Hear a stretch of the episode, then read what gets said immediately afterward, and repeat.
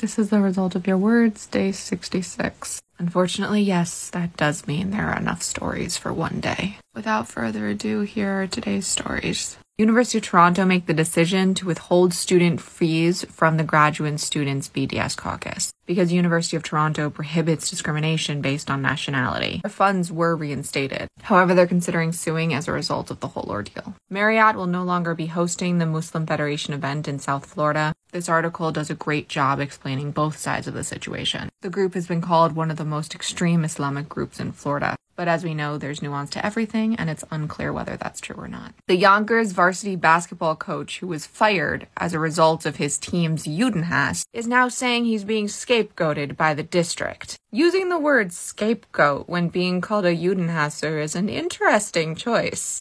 Corvallis, Oregon elected officials received Judenhass postcards in the mail at home. Businesses in Canoga Park near Los Angeles were vandalized. Out of all the businesses hit, only one is known to be Jewish. But given that Jewish businesses were hit in another area of the valley last week, it's being investigated. Ohio State's new president denounced Judenhass in a way that should have been at the hearing. Former Black Country MP Lord Austin urged the public to boycott a Rowley Regis restaurant over Judenhass messages by the restaurant's social media accounts. Robert Reich is Jewish and the former U.S. Secretary of Labor during the Clinton years. In a new Guardian article, he talks about how Judenhass stereotypes are bad, and then goes on to blame Jewish donors for President Gay's resignation from Harvard. Peace Now is the first self proclaimed Zionist organization that has called for a ceasefire. There's no Shoah Museum in West Palm Beach, apparently, and the Jewish community have been pushing for it repeatedly, and it is still going nowhere. There was a Nazi rally in Rome, and the government has said nothing.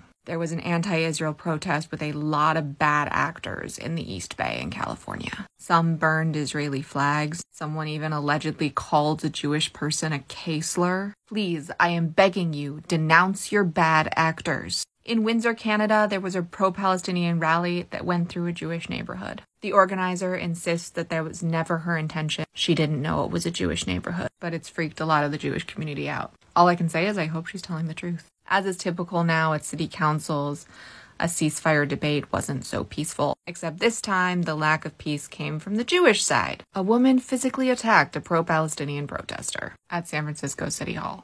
State lawmakers in New York are talking about expanding Jewish history education in schools. Is it too soon to get my hopes up that that means more than just the Shoah? An Orthodox Jewish woman was getting gas in Lakewood, New Jersey. The gas station attendant thought, like him, she was Arab, and he went on a what he thought was a very friendly Judenhass rant. In Canada, Temerty medicine physicians sign an open letter on their right to identify as Zionists. It turns out some amount of the 555 who signed the letter are also anti Palestinian. So now all 555 are going to be investigated. And as a Zionist who tries again and again and again to get people to see that it's an umbrella term, this doesn't help. School board member in Barrington, Rhode Island has implied that Jews weaponize our religion. Democrat, unfortunately. Dutch maybe Prime Minister Geert Wilder will not be banning mosques in the Quran like he wanted to. The quote watchdog group Stop Anti-Semitism has voted Rashida Tlaib as the worst Judenhasser of the year for 2023 over a leader of Hamas. Honestly, it doesn't matter how bad something Congresswoman Tlaib did. When it's between her and a Hamas leader for worst Judenhasser,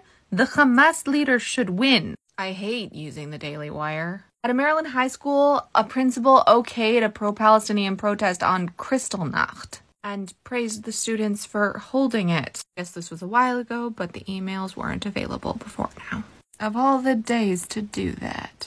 And finally, a pro Palestinian group made a shirt using Bluey, wearing a keffiyeh, holding a flag and a banner. BBC naturally gave them a cease and desist. Someone's gonna call it Islamophobic, but like, you can't use a property that's copywritten. Wouldn't really matter what was on the shirt. And those are today's stories. Nothing too bad, just a lot. Refuah Shlema to all of us in need of healing, and may the memories of those who have been lost and those who will be lost be a blessing and a revolution for peace, freedom, and safety for all.